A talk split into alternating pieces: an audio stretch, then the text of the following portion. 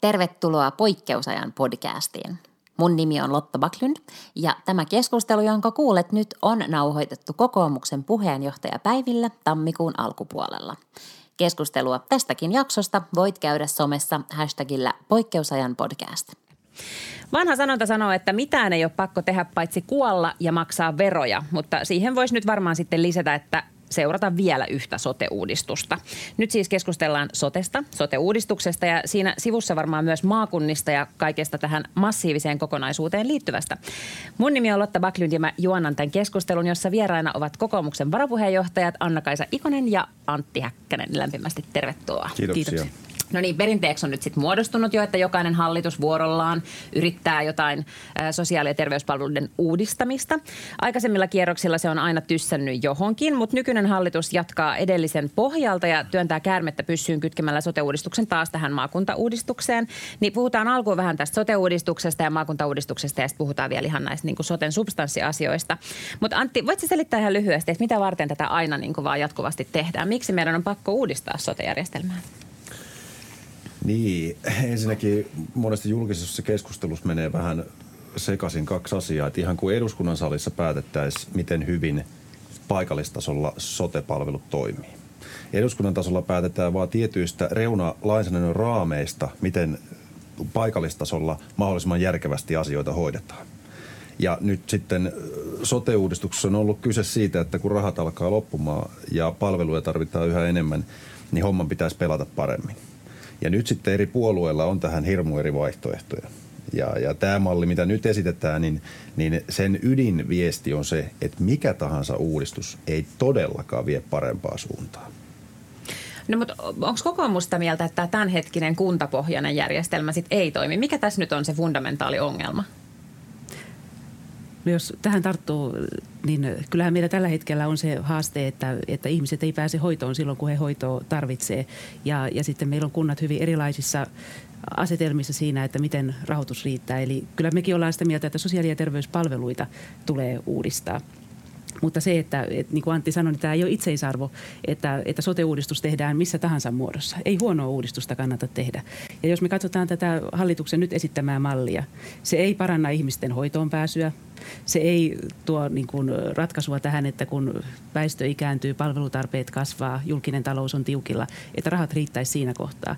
Ja kun se lisäksi vielä romuttaa, niin kuin puheenjohtaja tässä aikaisemmin hyvin kuvasi, että, että se romuttaa meidän toimivan kuntajärjestelmän ja, ja, ja kunnat siinä muodossa, kun me tänä päivänä ne tunnetaan ja vielä sitten siirtää syrjään ja ei hyödynnä yritysten ja järjestöjen osaamista tässä kokonaisuudessa, niin kyllä me ollaan siinä tilanteessa, että ei tällaista huonoa uudistusta, joka tuo vanhan tilalle entistä huonomman, niin eihän sellaista pidä tehdä. Joo, ja tässä siis se suuri kysymys on se, että kun Suomessa on pitkää julkishallinnon kokonaisuus ja hyvinvointiyhteiskunnan perusrakenne on rakennettu niin, että valtio hoitaa tietyt oikeusvaltion ydintehtävät ja sosiaaliturvaan liittyvät perusrakenteet. Ja sen jälkeen kunnat ja kaupungit hoitaa tämän hyvinvointivaltion niin kuin ydinpalvelut, eh, lähipalvelut, asumisen kaavoituksen ja, ja näin poispäin. Niin nythän tällä uudistuksella siis valtiollistetaan puolet käytännössä näistä tehtävistä. Näistä otetaan keskusjohtoiseen kontrolliin ja rahoitus otetaan valtiolle. Ja tämä on kokoomuslaisen pitkän linjan kuntapolitiikan vastainen temppu, koska kokoomus on ollut itse sata vuotta jo ajamassa sellaista politiikkaa, että ihmiset on itse lähtökohtaisesti vastuussa oma, omalla alueellaan omista ja toisten ihmisten palveluista, rahan käytöstä, siitä, että on yritystoimintaa, työpaikkoja, verotuloja. Verotulot käytetään vastuullisesti, koska ne on naapurin verotuloja ja se äänestää minua vaaleissa. Ja helkatädistä pitää pitää huoli, mutta samalla myös päivähoidosta, kouluista ja muista. Se on niin kuin yhteisön asioiden hoitamista. Nyt tällä mallilla rikotaan tämä koko dynamiikka. Ja alueet on erilaisia. Meillä on Tampere, Helsinki ja 309 kuntaa, joissa kuntavaalit käydään. Ne on aivan erilaisia. Ja nyt jos tätä ruvetaan valtakunnallisella massamaisella ratkaisulla ratkaisemalla, niin tämä menee siis ihan sotkuun tämä koko yhteiskunnan perusrakenne.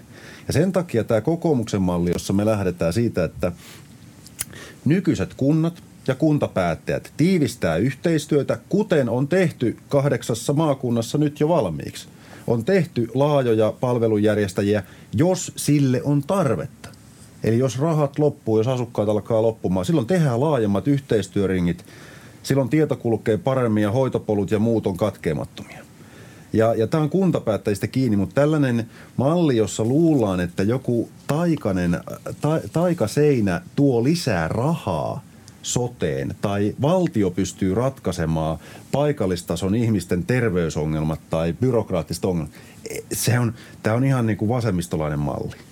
Sehän, jos ajattelee näin, niin eihän me uudella hallinnon tasolla, hallinto ei tätä ongelmaa ratkaise, vaan se, että me haetaan täsmätoimia niihin kohtiin, joissa meillä ongelmia on, on nykyjärjestelmässä. Että jos tähän jatkaa, mitä Antti sanoi hyvin, niin meidän suomalaisen järjestelmän vahvuus on näissä vahvoissa peruskunnissa. Se, että meillä on kuntien käsissä oikeastaan kaikki ihmiselämän eri osa-alueet, että, että me huolehditaan niin siitä sosiaaliterveyspalveluista, on kasvatussivistyspalvelut, on se elinympäristön huolehtiminen, on elinvoima, nyt tulee työllisyyspalveluitakin lisää.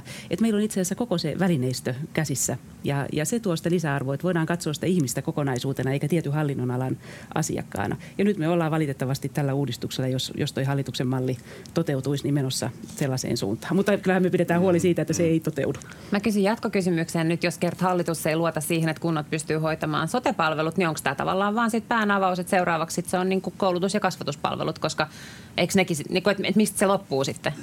Niin, siis tämähän on, niin kuin, tämähän on tämmöinen niin kuin politiikan teorian ydinkysymys, että, että osaako keskushallinto hoitaa paikallisasiat parhaiten. Aikanaahan tästä miteltiin kylmän sodan aikana, että onko sosialismi eh, vai tällainen länsimainen liberalismi ja, ja tavallaan niin kuin vapaaseen markkinatalouteen perustuva vastuullinen malli parempi. Ja sosialismissa nimenomaan ajateltiin niin, että keskusjohto osaa hoitaa muonion ö, hoivakodin yksikön helkatädin hoidon mahdollisimman hyvin. Mutta suomalainen malli, jossa tämä on hajautettu vastuu sinne alueille siitä, että siellä alueella on sama aikaa tämä Anna-Kaisa mainitsema kokonaisuus, joka on kokoomuksen kuntapolitiikan ydinkysymys. Kokoomus on paras puolue hoitamaan koko yhteisön asioita – on, meillä on yksittäisiä puolueita, niin kuin Petteri Orpo mainitsi puhe, puheessaan välillä, että, jotka osaa yhtä asiaa nostaa esiin vuorotellen. Mutta kokoomuksen kuntavaalien eh, niin kuin pä, tärkein lupaus on se, että jos haluat, että samaan aikaa sun suvun pienimmistä lapsista, mutta myös sun mummosta, työikäisten työpaikoista – teidän viihtyisästä asuinympäristöstä ja turvallisuudesta pidetään kokonaisuudessa huolta, niin silloin kokoomus on hyvä asioiden hoitaja. Ja nyt sitten tällainen malli, jossa pilkotaan näitä tehtäviä yhtäkkiä, että soteutetaan eka pois ja sen jälkeen lähtisi kokonaan se koulutuksen ja sivistyksen paikallisvastuu vielä pois sieltä paikallispäättäjiltä, niin mä väitän, että tämä johtaa siihen, että siellä alueella ei enää kotikunnissa, kaupungeissa tunneta vastuuta niistä omista asioista – sellainen vastuuttomuuden kulttuuri, jossa sanotaan, että joku muu hoitaa keskushallinnossa meidän asioita, niin se johtaa pikkuhiljaa sellaisiin ilmiöihin, mitä me ollaan nyt USAssa ja Iso-Britanniassa nähty, että ihmiset ei koe, että minä tai joku tuttu on niin kuin viime kädessä vastuussa näistä asioista. No nythän niitä ei oltaisi suoraan laittamassa sinne ihan täysin keskushallintoon, vaan ajatushan on, että tähän rakennettaisiin nyt sitten tällainen niin kuin maakunta taso tähän väliin. Ja siis Suomessa yhteensä asuu about yhtä paljon ihmisiä kuin Pietarissa. Niin tarvitaanko nyt todella sitten kuntien ja sitten vielä tämän keskushallinnon väliin tällainen maakuntahallinto? Ei tarvita. Ei tarvita. Kyllä se on ihan puhdas tällainen hallinto. Me voidaan rakentaa myöskin nämä ratkaisut kuntien yhteistyön kautta, että päinvastoin riskinä on se, että nyt luodaan ja keskitytään ainoastaan. Meillä on nyt tuotu sosiaali- ja terveysvaliokuntaan 1668 sivuinen lakipaketti, joka on pelkkää hallintoa. Ja se ei tuo ratkaisuja niihin ydinkysymyksiin, mitä me ollaan peräänkuulutettu. Ja lisäksi hallitus on kertonut, että he on säätämässä tähän päälle maakuntaveron, joka me nähdään, että mä olen mukana siinä maakuntaverokomiteassa ja sen työstä nyt ei vielä voi syvemmin puhua, mutta kyllä se selvää on, että se maakuntavero, vaikka sellainen tulisi, niin se ei riitä ratkaiseen sitä alueiden rahoitusongelmaa, vaan se vaatii valtavat tasausjärjestelmät joka tapauksessa. Eli sekään ei tuo sitä ratkaisua ja päinvastoin se lisää sitä riskiä, että työn verotus koho ja me ei sellaista voida hyväksyä. Et me lähdettäisiin näissä täsmäratkaisuissa siitä, että lähdetään siitä, että miten me saadaan ihminen hoitoon entistä paremmin.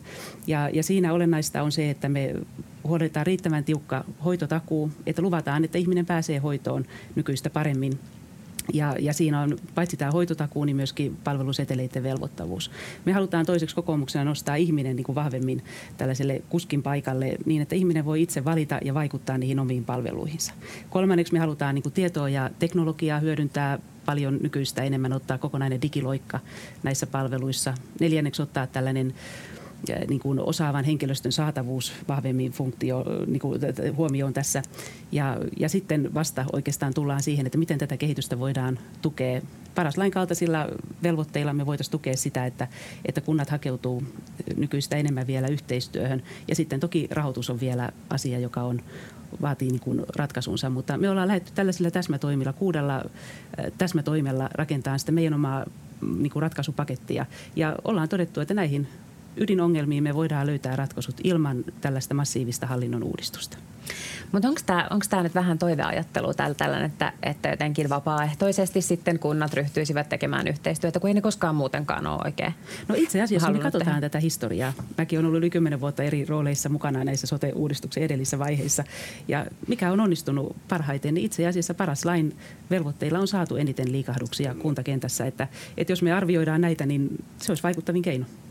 Joo, ja siis Suomessahan on lukuisia alueita, joissa on tehty maakunnan laajuinen tai lähestulkoon sen laajuinen kuntayhtymä kuntien yhteistyöllä, jossa sote-palveluissa perusterveydenhuolto, sosiaalipalvelut, vanhustenhuolto ja erikoissairaanhoito on jo nyt yhdistetty saman johdon ja katon alle. Mun kysymykseni kuuluu, että esimerkiksi Kymenlaakso, Etelä-Savo, Etelä-Karjala, mikään ei muutu, jos tämä malli tulee. Muuta kuin tulee ylimääräiset vaalit, hallintoa, maakuntaveroja. Mutta tosiasiassa mikä ei muutu sen palvelujen integroimisen takia, vaikka Kymenlaakso on hyvä esimerkki. Ei siellä sairaanhoitopiirin johtokoi sanoa mulle, että mikään ei muutu tosiasiassa. Muuta kuin tulee tämä valtava hallintobyrokratia. Ja se iso kysymys on se, että hallinnon kustannukset tulee olemaan 600-700 miljoonaa vuositasolla nykyisen soten päälle. Seuraa 15 vuotta. Mutta palveluista pitää leikata Kymenlaaksossa. Miettikää, näitä maakuntia alueita on nyt Suomessa paljon, joilla vaikkapa Uusimaa on hyvä esimerkki.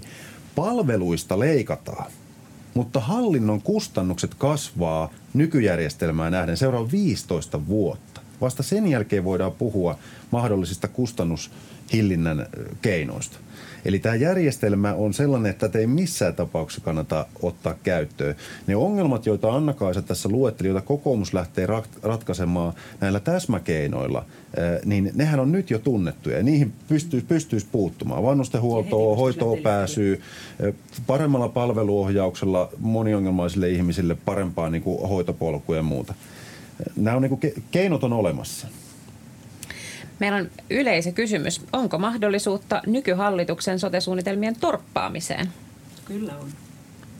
Kyllä on. Eikö se ole niin, että jos ajatellaan, että siis tässä jatkaisi tuosta perustuslakipuolesta, mutta mä sanoisin, että tässä ainakin, siis selvää on se, että tämä aikataulu on nyt venytetty niin tiukaksi, että jos me lähdetään sieltä, että nämä hallitus on lähtenyt siitä, että maakunnan pitäisi olla voimassa 23 vuoden alusta. Se tarkoittaa sitä, että maakuntavaalit pitäisi pitää vuoden päästä noin tammikuussa. Mikä tarkoittaa sitä, että lait pitäisi saada eduskuntaan, ja siinäkin se toimeenpanoaika on kunnissa ihan äärettömän tiukka. Mutta että nyt tarkoittaa sitä, että ensi kesäkuussa käytännössä meidän pitäisi saada lainsäädäntö ulos eduskunnasta.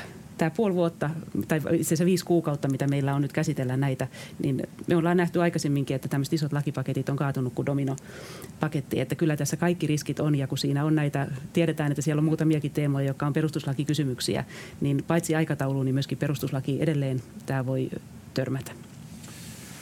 Joo, siihen perustuslakipuoleen tietysti mä en oikein uskallut ennakkoon ottaa, ottaa kantaa, mutta se käsittely alkaa nyt helmikuun alussa – poliittisella puolella niin mä tota, niin, on hyvin ihmeissäni siis sitä, että minkä takia hallituspuolueet ylipäätään kannattaa tätä, koska keskustalaiset tietää tietysti sen, että, että tämähän keskittää mahdollisimman paljon valtaa, koska ei ole enää kuntayhtymien tiettyä tasajako-periaatetta. Eli keskuskaupungit saa niin kuin tässä ää, käytännössä vaaleissa niin kuin aina sen suurimman ää, vallan. Ei tämä ole keskustallekaan mikään, niin kuin, mä en ymmärrä oikein, että mitä ne hakee. Ja sitten se, että siis siinä käytännössä rahoituksesta – otetaan valtaosa kuntien rahoituksesta pois ja siirretään valtion kontrolliin. Siis se hetkinen, onko kokoomus ainoa puolue Suomessa, joka puoltaa sitä, että paikallistasolla paikallisen elinvoiman tuottamilla veroeuroilla ja työllä ja yritystoiminnalla on järkevää rahoittaa niitä palveluja, jotta se vastuu ja, ja valta on samoissa käsissä. Tämä on suomalaisen julkistalouden hoidon ja palvelujen kustannustehokkuuden kannalta se ydinkysymys, että sun rahoitusvastuu ja ihmisille tarjottava palvelu on samoissa käsissä. Ja tämä on kokoomuksen pitkäaikaisin kunnallisvaalien ykkösteema aina ollut, että kokoomus kykenee lupaamaan kansalaiselle kotitaustasta riippumatta, iästä riippumatta parhaan paketin, mahdollisimman kustannustehokkaat, laadukkaat palvelut mahdollisimman pienellä verorasituksella. Tähän ei pysty mikään muu puolue tällä hetkellä. Vasemmistolaiset osaa nostaa veroja ja vähän palvelua parantaa, mutta mikään muu puolue ei pysty turvaa kansalaisen ostovoimaa kohtuullisella verotuksella – ja palvelujen laatua. Ja tämä on meidän kilpailutekijä, joka meidän pitää tietysti joka puolella Suomea nostaa voimakkaasti esiin. Ja nythän kepulaiset ja muut haluaa rikkoa tämän koko järkevän taloudenpidon niin kuin perusperiaatteen tällä sote-ratkaisulla.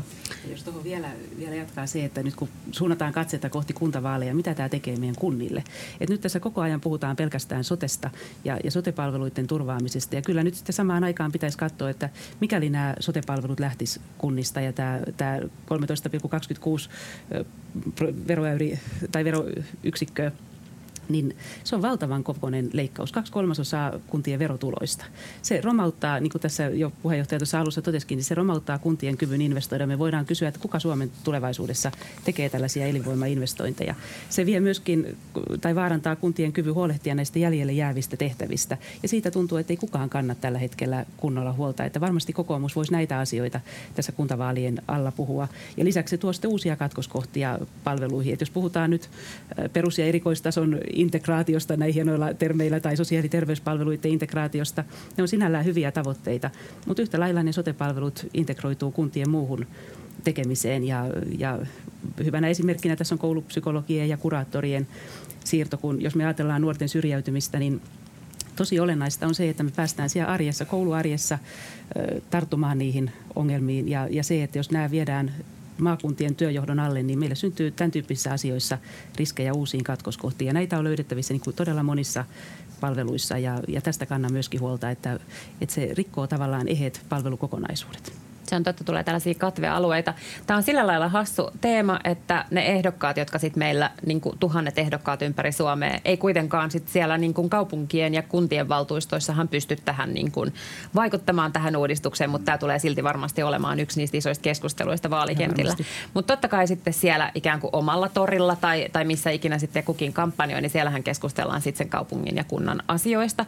Ja sä mainitsit just tämän nuorten, lasten ja nuorten syrjäytymisen, niin nyt on ollut viime aikoina todella paljon paljon todella dramaattisia väkivaltatapauksia ja kiusaamistapauksia. Nämä asiat hoidetaan siellä tehtaan lattialla, eli siellä kunnissa kouluissa nimenomaan. Millä, millä mielellä olette seurannut näitä uutisia, mitä kokoomuksen mielestä asialle pitäisi tehdä?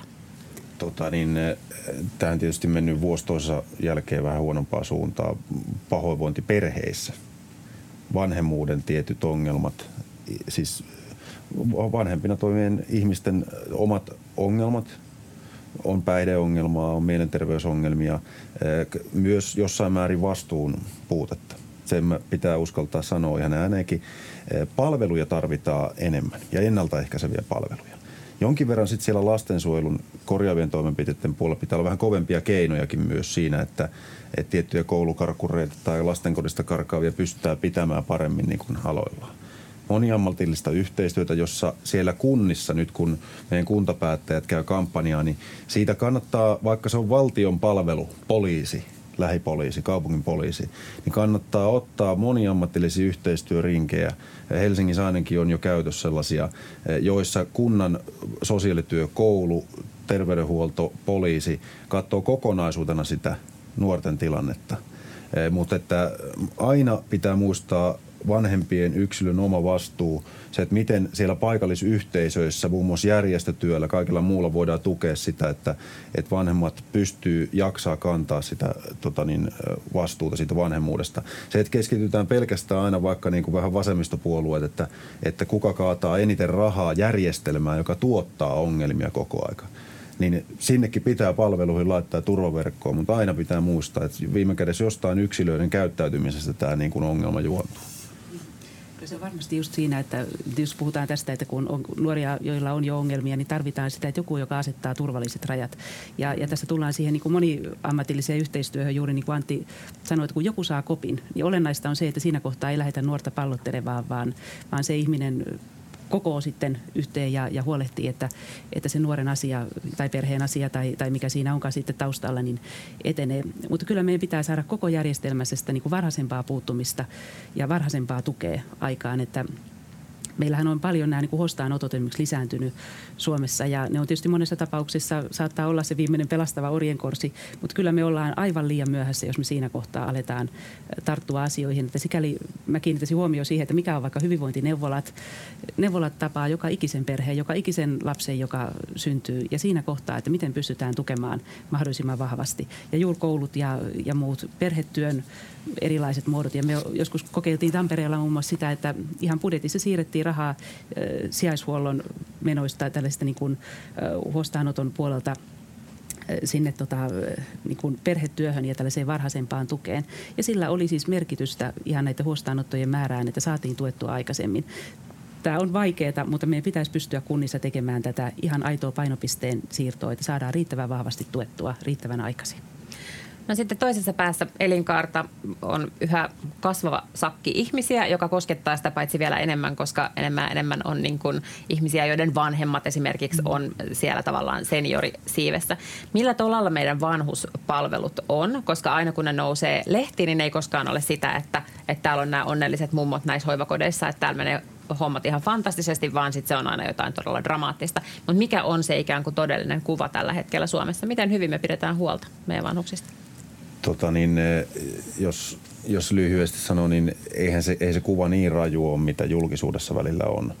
Että, että Suomessa valtaosin on kohtuullisen hyvällä tasolla vanhustenhuolto. Eh, ja sitten pitää muistaa, että, että nämä ongelmat, mitkä nousee esimerkiksi julkisuuteen, niin ne on aina vakavia. Ja niihin pitää tarttua niin kuin semmoisella tarmolla, mutta sitten pitää muistaa aina kokonaisuus. Ja tätähän kokoomus on peräänkuuluttanut ikäihmisten palveluihin varautumisessa tällä vuosikymmenellä. Et pitää muistaa, että ikäihmisillä on, on useat, ei tarvitse mitään palveluja. On hyväkuntoisia senioreja ihan pitkälti yli 80 Mutta sitten meillä on 50 000 ihmistä hoivakodeissa, ympärivuorokautisessa asumisessa – sitten meillä on välimallin asumispalveluissa useita kymmeniä tuhansia ihmisiä. Kotihoidon palvelujen piirissä 450 000 ihmistä. Ja sitten omaishoidon piirissä se valtaosa iso joukko. Ja nämä kaikki palvelut omaishoitajien tukemisesta, jaksamisesta, kotihoidon palvelujen lähihoitajien riittäminen sinne ja kotisairaanhoitajien riittäminen sinne myös. Tämä pitäisi katsoa kokonaisuutena, eikä niin kuin nyt demarit ja keskustalaiset ajattelivat, että katsotaanpas vaan tämä hoivan mitoitus 0,7 ja sen jälkeen homma oli jäänyt levälleen. Ja kokoomus kantaa huolta siitä, että myös ne seniorit, jotka nyt miettii, että uskaltaako kotona asua kuinka pitkään tai jaksanko omaistani hoitaa, niin myös heille pitää tulla viestiä. Kokoomuksella on, on tähän kokonaisuutta puoltava viesti. Tämä on juuri tämä ydin, että mm. meidän pitää katsoa sitä niin kuin kokonaisuutena, että, että nyt on hirvittävän paljon puhuttu näistä hoivakodeista ja niistä epäkohdista, mitä siellä on, ja ne on todella tärkeä korjata. Mutta että tosiaan suurin osa ikäihmisistä asuu omissa kodeissaan. Ja siinä mielessä juuri se, että puhutaan rinnakkain hoivakodeista, kotihoidosta, myöskin omaishoitajien jaksamisesta ja, ja, ja tästä kokonaisuudesta, että miten me tuetaan sitä. Ja paitsi, että sitä puhutaan niin kuin mitoitus, resurssit on ja, ja se, että on riittävästi käsiä, niin on yksi tärkeä kysymys. Mutta kyllä toisaalta myöskin se, että mitä se laatu on ja, ja mistä se syntyy. Mikä, mitkä on niitä rakennuspalikoita siihen, että me voidaan puhua hyvästä ja arvokkaasta vanhuudesta. Ne syntyy hyvin pienistä arkisista asioista, ihan siitä, että, että miten, miten siellä vaikkapa hoivakodissa se elämä ja arki rullaa ja miten miten ihmisestä pidetään huolta, miten hän voi jatkaa omaa elämäntapaansa, joka on ollut, on se sitten ateria tai unirytmi tai joku, vaikkapa se, että joku laittaa hiuksia tai, tai jotakin virikkeellistä toimintaa. Mutta sitten tämän rinnalla, niin meidän pitäisi puhua laajemminkin tästä ikääntyvästä väestöstä – ja siitä, että, että mitä tämä on niin senioreista laajemmin ja minkälainen meidän yhteiskunta on paikkana ikääntyä. Miten me koko, tämä ihminen ei muutu ikääntyessään pelkästään sote-palveluiden ja hoivan kohteeksi, vaan hän on täys ihminen edelleen ja, ja siinä mielessä pitäisi katsoa, että jos me halutaan, että ihmiset pärjää omissa kodeissaan pidempään, niin miten me vaikkapa kaavoitetaan esteetöntä kaupunki- tai kuntaympäristöä ja, ja minkälaista harrastusmahdollisuutta, on se sitten ikäihmisten yliopistoa tai, tai sitten erilaisia harrastustoimintaa, viriketoimintaa, liikkumisen mahdollisuuksia se on laaja kysymys, jota meidän pitäisi katsoa niin kuin myöskin. Ja siinä jälleen me palataan mm. siihen ytimeen, että tämä ei ole pelkkä sote-kysymys, vaan se on laaja kuntapolitiikan kysymys. Ja mm. tämä on nyt varmaan ollut totta kaikissa näissä asioissa, että nämä sektorit niin kuin läppää yli toistensa tosi monissa kohtiin, jonka vuoksi varmaankaan sitten ei kannattaisi siirtää sitä sotea pois sieltä mm. kunnista. No tästä on koko kevät nyt sitten aikaa keskustella. Erittäin paljon kiitoksia Antti ja Anna-Kaisa. Kiitoksia. Kiitos. Kiitos Anna-Kaisa Ikonen ja Antti Häkkänen. Keskustelua tästä ohjelmasta ja muistakin aiheista voi käydä vaikka kokoomuksen Facebook-sivuilla tai somessa hashtagillä poikkeusajan podcast. Me palataan asiaan lähitulevaisuudessa. Hyppää kyytiin taas silloin.